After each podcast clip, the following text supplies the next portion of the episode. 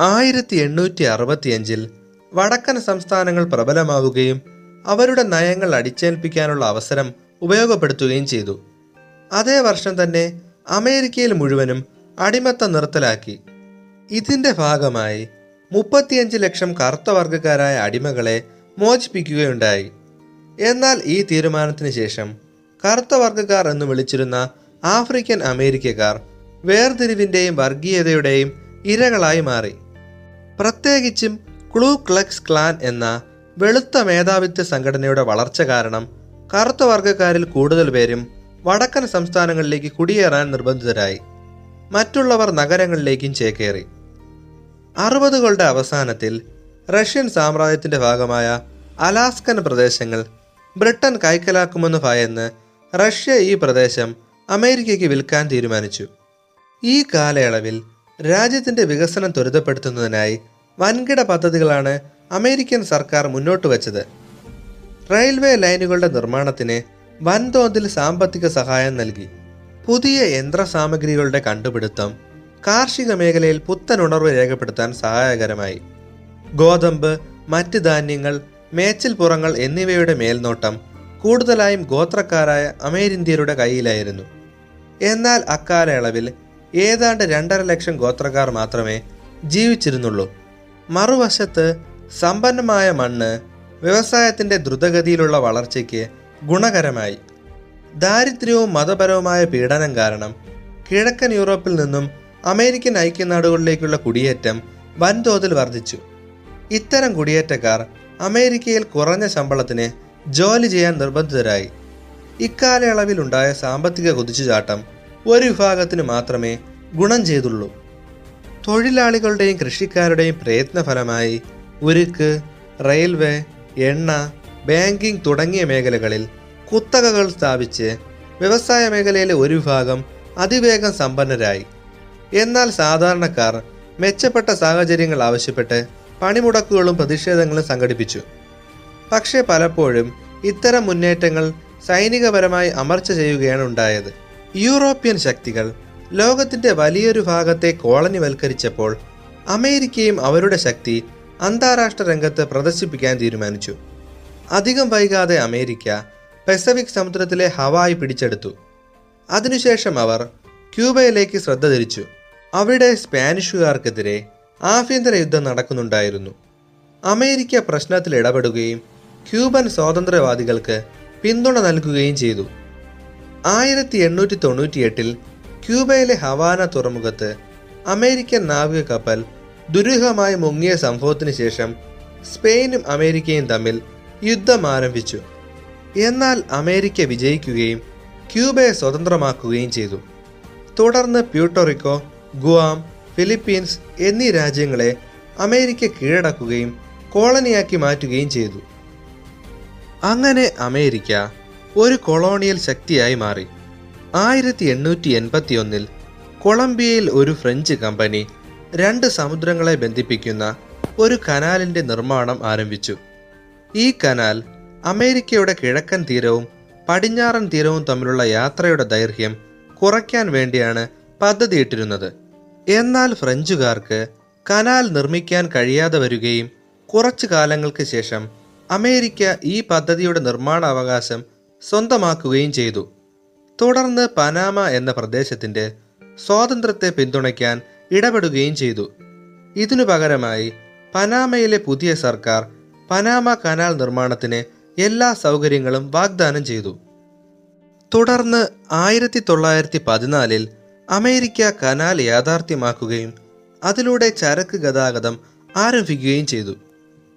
ആയിരത്തി തൊള്ളായിരത്തി പതിനാലിൽ യൂറോപ്പിൽ ഒന്നാം ലോക മഹായുദ്ധം പൊട്ടിപ്പുറപ്പെട്ടു.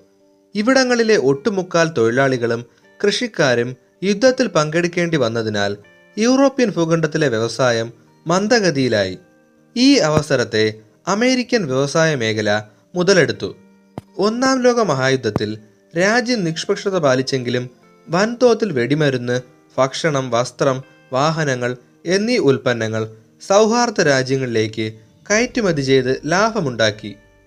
ഇതിന് മറുപടിയായി ജർമ്മനി ബ്രിട്ടീഷ് സമുദ്രതീരത്ത് അമേരിക്കൻ വ്യാപാര കപ്പലുകൾ മുക്കി കടലിലൂടെ ഉപരോധം ഏർപ്പെടുത്താൻ ശ്രമിച്ചു. ആയിരത്തി തൊള്ളായിരത്തി പതിനേഴിൽ മെക്സിക്കോയിലേക്ക് ജർമ്മനി അയച്ച ഒരു ടെലിഗ്രാം സന്ദേശം അമേരിക്കൻ രഹസ്യാന്വേഷണ വിഭാഗം പിടിച്ചെടുത്തു. അമേരിക്കയ്ക്കെതിരെ ഒരു സൈനിക സഖ്യം രൂപപ്പെടുത്താൻ സന്ദേശത്തിൽ നിർദ്ദേശിച്ചിരുന്നു. ഈ ഒരു സംഭവം അമേരിക്കയെ യുദ്ധത്തിന് പ്രേരിപ്പിച്ചു. അവർ ഇരുപത് ലക്ഷം സൈനികരെ യൂറോപ്യൻ മുന്നണികളിലേക്ക് അയച്ചു. യുദ്ധ അവസാനത്തിൽ ഒരു ലക്ഷത്തി പതിനാറായിരം അമേരിക്കൻ സൈനികർക്ക് ജീവൻ നഷ്ടമായി. എന്നിരുന്നാലും സൗഹൃദ യൂറോപ്യൻ രാജ്യങ്ങൾ അമേരിക്കയോട് കടപ്പെട്ടിരുന്നു. ഒന്നാം ലോക മഹായുദ്ധത്തിന് ശേഷം അമേരിക്കൻ ഐക്യനാടുകളുടെ സമ്പദ് വ്യവസ്ഥ അതിവേഗം വളർന്നു. ഫാക്ടറികളിൽ ഉൽപാദനം ഉയരുകയും വില കുറയുകയും ചെയ്തു. വാങ്ങൽ ശേഷിയും ക്രെഡിറ്റും വർദ്ധിച്ചത് കാരണം കാറുകൾ എല്ലാത്തരം ഉപകരണങ്ങൾ ബാങ്ക് ഷെയറുകൾ എന്നിവയുടെ വിൽപ്പനയിൽ കുതിച്ചുചാട്ടത്തിന് കാരണമായി. ആയിരത്തി തൊള്ളായിരത്തി ഇരുപതുകളിൽ ആഗോള സ്വാധീനമുള്ള ഒരു പ്രധാന വ്യവസായമായി ഹോളിവുഡ് മാറി. റേഡിയോകളുടെ വിൽപ്പനയിൽ കുതിച്ചുചാട്ടം ഉണ്ടായത് മൂലം ജാസ് പോലുള്ള സംഗീത വിഭാഗങ്ങൾ ജനപ്രിയമായി തീർന്നു. ന്യൂയോർക്ക് പോലുള്ള നഗരങ്ങളിൽ അർദ്ധരാത്രി വരെ ക്ലബ്ബുകൾ പ്രവർത്തിക്കുന്നത് മദ്യവിൽപ്പനയെ ഉത്തേജിപ്പിക്കാനിടയായി. എന്നാൽ കൂടുതൽ യാഥാസ്ഥിതികരായ സർക്കാർ മദ്യത്തിന്റെ ഉൽപാദനം ഗതാഗതം ലഹരിമരുന്ന് വിൽപ്പന എന്നിവയെ നിരോധിച്ചുകൊണ്ട് ആഘോഷങ്ങളെ തടയിടാൻ ശ്രമിച്ചു. ഈ തീരുമാനത്തിനു മറുപടിയായി രാജ്യത്തുടനീളം ആയിരക്കണക്കിന് പ്രതിഷേധങ്ങൾ അരങ്ങേറി. എന്നാൽ ഈ ഒരു സംഘർഷത്തെ മുതലെടുത്തുകൊണ്ട് നിരവധി മാഫിയ ശൃംഖലകൾ വിപണി പിടിച്ചടക്കുകയും അതിവേഗം സമ്പന്നരാകുകയും ചെയ്തു. അതേസമയം സമൃദ്ധിയുടെ ഈ തരംഗത്തിന് തെക്കൻ മേഖലകളിൽ സ്വാധീനം നഷ്ടപ്പെട്ടു. ഈ അവസരത്തിൽ കൂ ക്ലെക്സ് ക്ലാൻ എന്ന സംഘടന വീണ്ടും ശക്തമായി തിരിച്ചു വന്നു. ഇത്തവണ കറുത്ത വർഗക്കാർക്ക് പുറമെ കത്തോലിക്കരെയും ജൂതന്മാരെയും മറ്റ് കുടിയേറ്റക്കാരെയും അവർ ലക്ഷ്യമിട്ടു. കാർഷിക ഉൽപ്പന്നങ്ങളുടെ വില കുത്തനെ ഇടിഞ്ഞത് ഈ പ്രദേശത്തെയാകെ ദാരിദ്ര്യത്തിലേക്ക് നയിച്ചു. ഈ അവസരത്തിൽ കൂ ക്ലെക്സ് ക്ലാൻ എന്ന സംഘടന വീണ്ടും ശക്തമായി തിരിച്ചു വന്നു. ഇത്തവണ കറുത്ത വർഗക്കാർക്ക് പുറമെ കത്തോലിക്കരെയും ജൂതന്മാരെയും മറ്റ് കുടിയേറ്റക്കാരെയും അവർ ലക്ഷ്യമിട്ടു. ആയിരത്തി തൊള്ളായിരത്തി ഇരുപത്തി ഒൻപതിൽ വാൾ സ്ട്രീറ്റ് സ്റ്റോക്ക് മാർക്കറ്റിന് വലിയ ഇടിവ് നേരിടേണ്ടി വന്നു. അതോടെ അമേരിക്കൻ സമ്പദ് വ്യവസ്ഥ പൂർണമായും തകർന്നു. തുടർന്ന് നിരവധി വ്യവസായ സ്ഥാപനങ്ങളും ബാങ്കുകളും പാപ്പരായതായി പ്രഖ്യാപിച്ചു. കുറച്ച് വർഷങ്ങൾക്കുള്ളിൽ ജനസംഖ്യയുടെ നാലിലൊന്ന് ഭാഗവും തൊഴിൽ രഹിതരായി തീർന്നു. ഇതിനെ തുടർന്ന് കൂടുതൽ നിരോധനങ്ങൾ നീക്കി സമ്പദ് വ്യവസ്ഥയെ പുനരുജ്ജീവിപ്പിക്കാനും തൊഴിൽ സാഹചര്യങ്ങൾ മെച്ചപ്പെടുത്താനും നിരവധി നടപടികൾ പ്രഖ്യാപിക്കുകയുണ്ടായി. തൊട്ടടുത്ത ദശകത്തിൽ യൂറോപ്പിൽ രണ്ടാം ലോക മഹായുദ്ധത്തിന് തുടക്കം കുറിച്ചു. അമേരിക്ക ഔദ്യോഗികമായി നിഷ്പക്ഷമാണെന്ന് പ്രഖ്യാപിച്ചെങ്കിലും സൈനിക ബലം വർദ്ധിപ്പിച്ചുകൊണ്ട് യുദ്ധത്തിന് തയ്യാറെടുപ്പുകൾ നടത്തി. കൂടാതെ പ്രധാനമായും ബ്രിട്ടനും സോവിയറ്റ് യൂണിയനും ആയുധങ്ങൾ വിൽപ്പനയും നടത്തി. നാസി ജർമ്മനിയുമായി സഖ്യമുണ്ടാക്കിയ ജപ്പാൻ സാമ്രാജ്യത്തിന്റെ മുന്നേറ്റം തടയുന്നതിനായി അമേരിക്ക ജപ്പാനുമേൽ അസംസ്കൃത എണ്ണയ്ക്കും ഇരുമ്പയിരിനും നിരോധനം ഏർപ്പെടുത്തി. ഇതിനു പകരമായി ജപ്പാൻ പേൾ ഹാർബറിൽ ഒരു അപ്രതീക്ഷിത ആക്രമണം നടത്തി. അതോടെ അമേരിക്ക രണ്ടാം ലോക മഹായുദ്ധത്തിലേക്ക് രംഗപ്രവേശനം ചെയ്തു. തുടർന്ന് അണുബോംബ് സൃഷ്ടിക്കുന്നതിനുള്ള ഒരു രഹസ്യ ഗവേഷണ പരിപാടിക്ക് തുടക്കമായി. ആയിരത്തി തൊള്ളായിരത്തി നാൽപ്പത്തി അഞ്ചിൽ സഖ്യകക്ഷികൾ ജർമ്മനിയെ പരാജയപ്പെടുത്തുകയും ജപ്പാനെതിരെ സോവിയറ്റ് യൂണിയനും അമേരിക്കയും ഒന്നിച്ചു പോരാടുകയും ചെയ്തു. സോവിയറ്റ് യൂണിയന്റെ തുടർച്ചയായ ആക്രമണങ്ങൾക്ക് ശേഷം അമേരിക്ക ഹിരോഷിമ നാഗസാക്കി എന്നീ ജാപ്പനീസ് നഗരങ്ങളിൽ അണുബോംബുകൾ വിക്ഷേപിച്ചതോടെ ജപ്പാൻ തോൽവി സമ്മതിച്ചു. അതേ വർഷം തന്നെ ലോകത്തിലെ സമാധാനവും സുരക്ഷയും നിലനിർത്താൻ ഐക്യരാഷ്ട്രസഭ രൂപം കൊണ്ടു. ഇതിന്റെ രൂപീകരണത്തിലും നേതൃത്വത്തിലും അമേരിക്ക തന്നെയാണ് പ്രധാന പങ്ക് വഹിച്ചിരുന്നത്. രണ്ടാം ലോക മഹായുദ്ധാനന്തരം യൂറോപ്പ് നാശോന്മുഖമായി തീരുകയും രാജ്യങ്ങളുടെ ശക്തി ക്ഷയിക്കുകയും ചെയ്തു. ഈ അവസരത്തിൽ അമേരിക്കയും സോവിയറ്റ് യൂണിയനും രണ്ട് മഹത്തായ ലോകശക്തികളായി ഉയർന്നു വന്നു. തുടർന്നുള്ള വർഷങ്ങളിൽ സോവിയറ്റ് യൂണിയനും അമേരിക്കയും യൂറോപ്പിൽ തങ്ങളുടെ സ്വാധീനം മെച്ചപ്പെടുത്താൻ തീരുമാനിച്ചു. ഇതിന്റെ ഭാഗമായി അമേരിക്ക മാർഷൽ പദ്ധതി നടപ്പിലാക്കി. സോവിയറ്റ് യൂണിയൻ ആകട്ടെ കിഴക്കൻ രാജ്യങ്ങളിലെ കമ്മ്യൂണിസ്റ്റ് അനുകൂല സർക്കാരുകളെ പിന്തുണയ്ക്കുകയും യൂറോപ്പിനെ ഇരുമ്പ് തിരശ്ശീല കൊണ്ട് വിഭജിക്കുകയും ചെയ്തു. അൻപതുകളുടെ തുടക്കത്തിൽ സോവിയറ്റ് യൂണിയനും അമേരിക്കയും തമ്മിലുള്ള ശീതയുദ്ധത്തിന് തുടക്കമായി. ഇത് നേരിട്ടുള്ള ഏറ്റുമുട്ടലില്ലാത്ത ആയുധ മത്സരമായിരുന്നു. തങ്ങളുടെ പ്രദേശങ്ങളിൽ രണ്ടാം ലോക മഹായുദ്ധത്തിൽ വലിയ തോതിൽ നാശനഷ്ടങ്ങൾ ഉണ്ടാകാത്തത് അമേരിക്കയ്ക്ക് വ്യാവസായിക സൈനിക സാമ്പത്തിക മേഖലകളിൽ ഗുണകരമായി തീർന്നു. തുടർന്ന് അമേരിക്കയിൽ രാജ്യത്തിനകത്ത് കമ്മ്യൂണിസ്റ്റ് ആശയങ്ങളോട് അനുഭാവം പുലർത്തുന്ന ഫെഡറൽ ഉദ്യോഗസ്ഥരെ പിരിച്ചുവിടാൻ തുടങ്ങി. കമ്മ്യൂണിസ്റ്റ് വിരുദ്ധ പ്രചാരണങ്ങൾക്കായി അവർ ഹോളിവുഡ് സിനിമകളെ വലിയ രീതിയിൽ ഉപയോഗിച്ചു. ആഗോള രംഗത്ത് കമ്മ്യൂണിസത്തിന്റെ വ്യാപനത്തെ എന്ത് വില കൊടുത്തും തടയാൻ അമേരിക്ക പുതിയ നയങ്ങൾ പ്രയോഗിച്ചു. ഇതിനെ തുടർന്ന് പിന്നീടുള്ള വർഷങ്ങളിൽ ഗ്രീസ് ചൈന എന്നിവിടങ്ങളിൽ അമേരിക്ക ഇടപെടലുകൾ നടത്തി. ആയിരത്തി തൊള്ളായിരത്തി അൻപതിൽ കൊറിയയിലും അൻപത്തിനാലിൽ വിയറ്റ്നാമിലും അവർ സൈനിക മുന്നേറ്റങ്ങൾ നടത്തി. എന്നാൽ സോവിയറ്റ് യൂണിയൻ അമേരിക്കയെ ശീതയുദ്ധത്തിൽ പരാജയപ്പെടുത്താനായി വളരെയധികം സാമ്പത്തിക നിക്ഷേപം നടത്തിയിരുന്നു. അമേരിക്കയ്ക്ക് ശേഷം സ്വന്തമായി ആണവായുധങ്ങൾ വികസിപ്പിച്ച അവർ ഒരു ഉപഗ്രഹത്തെ ഭ്രമണപഥത്തിലേക്ക് അയക്കുന്ന ആദ്യ രാജ്യമായി മാറി. ആയിരത്തി തൊള്ളായിരത്തി അറുപത്തി ഒന്നിൽ സോവിയറ്റുകാർ ആദ്യമായി മനുഷ്യനെ ബഹിരാകാശത്തേക്ക് എത്തിച്ച് ചരിത്രം കുറിച്ചു. സോവിയറ്റ് യൂണിയൻ ബഹിരാകാശ മേഖലയിൽ മേധാവിത്വം നേടിയത് അമേരിക്കയ്ക്ക് വലിയൊരു തിരിച്ചടിയായി മാറി. നഷ്ടപ്പെട്ട പ്രതാപം തിരിച്ചുപിടിക്കാനായി ആദ്യമായി മനുഷ്യനെ ചന്ദ്രനിലെത്തിക്കുക എന്ന ലക്ഷ്യത്തോടെ അമേരിക്ക അപ്പോളോ പ്രോഗ്രാം അവതരിപ്പിച്ചു. ക്യൂബയിൽ പുതിയ കമ്മ്യൂണിസ്റ്റ് സർക്കാരിനെ അട്ടിമറിക്കാനുള്ള അമേരിക്കൻ ശ്രമം പരാജയപ്പെട്ടു.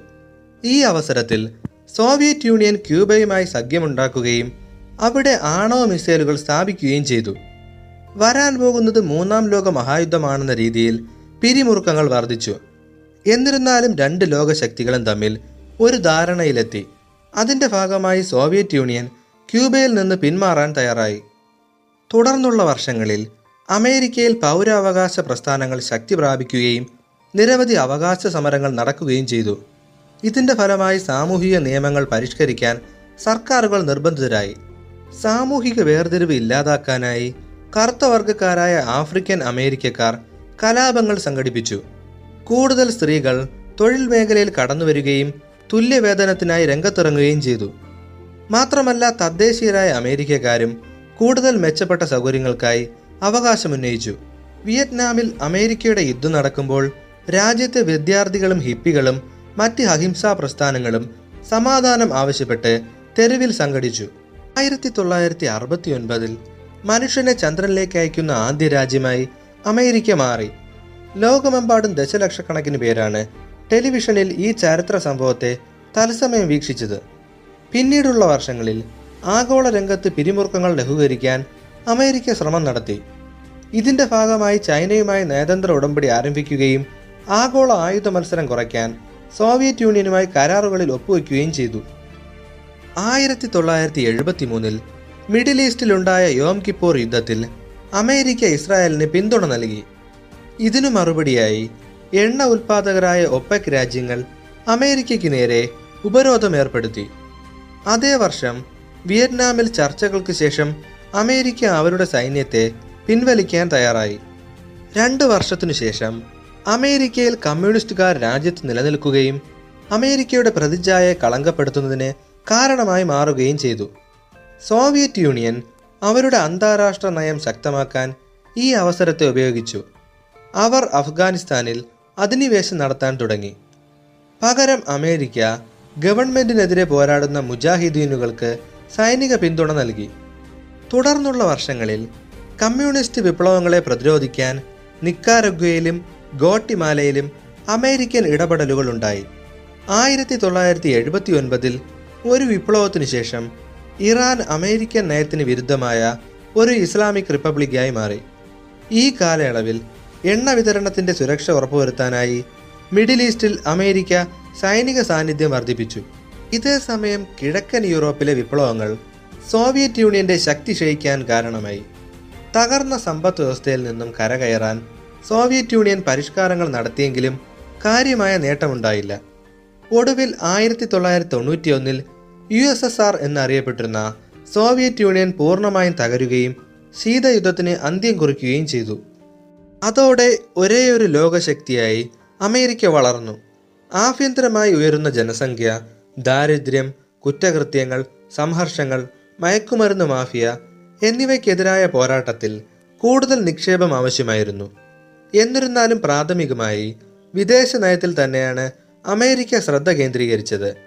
പല അവസരത്തിലും അവർ ലോക പോലീസാകാനുള്ള സന്നദ്ധത പ്രകടിപ്പിച്ചു. ആയിരത്തി തൊള്ളായിരത്തി തൊണ്ണൂറിൽ ആഗോള എണ്ണ ശേഖരത്തിന്റെ ഒൻപത് ശതമാനത്തോളം കൈവശം വച്ചിരുന്ന കുവൈറ്റിനെ ഇറാഖ് ആക്രമിച്ചു. തുടർന്ന് അമേരിക്ക ഒരു സഖ്യം രൂപീകരിച്ച് ഇറാഖ് സൈന്യത്തെ പരാജയപ്പെടുത്തി. അധികം താമസിയാതെ അമേരിക്കൻ ഗവൺമെന്റ് ആഗോള സമാധാനത്തിനും സുരക്ഷയ്ക്കും ഭീഷണിയായി തീരുന്ന രാജ്യങ്ങളുടെ ഒരു പട്ടിക പുറത്തിറക്കി. ഈ രാഷ്ട്രങ്ങൾക്കെതിരെ പലതരത്തിലുള്ള ഉപരോധങ്ങളും ഏർപ്പെടുത്തി. അതേസമയം അറബ് മേഖലയിൽ ഇസ്രായേലിന്റെ സഖ്യകക്ഷിയായ അമേരിക്കയുടെ സൈനിക സാന്നിധ്യം തീവ്ര ഇസ്ലാമിസ്റ്റുകളെ അസ്വസ്ഥരാക്കി. തുടർന്ന് നിരവധി തീവ്രവാദ സംഘടനകൾ അമേരിക്കയെ ലക്ഷ്യം വെച്ചു. രണ്ടായിരത്തി ഒന്ന് സെപ്റ്റംബർ പതിനൊന്നിന് അമേരിക്ക തങ്ങളുടെ സ്വന്തം രാജ്യത്തിൽ തന്നെ വൻതോതിൽ തീവ്രവാദ ആക്രമണത്തിന് ഇരയായി തീർന്നു. അങ്ങനെ തീവ്രവാദം രാജ്യത്തിന്റെ പുതിയ ശത്രുവായി മാറി. അഫ്ഗാനിസ്ഥാനിൽ താലിബാനെതിരെ പോരാട്ടം ആരംഭിച്ച അമേരിക്ക ഉത്തര കൊറിയ ഇറാൻ ഇറാഖ് എന്നീ രാജ്യങ്ങൾക്കെതിരെ തങ്ങളുടെ കർശനമായ നിലപാട് വ്യക്തമാക്കി.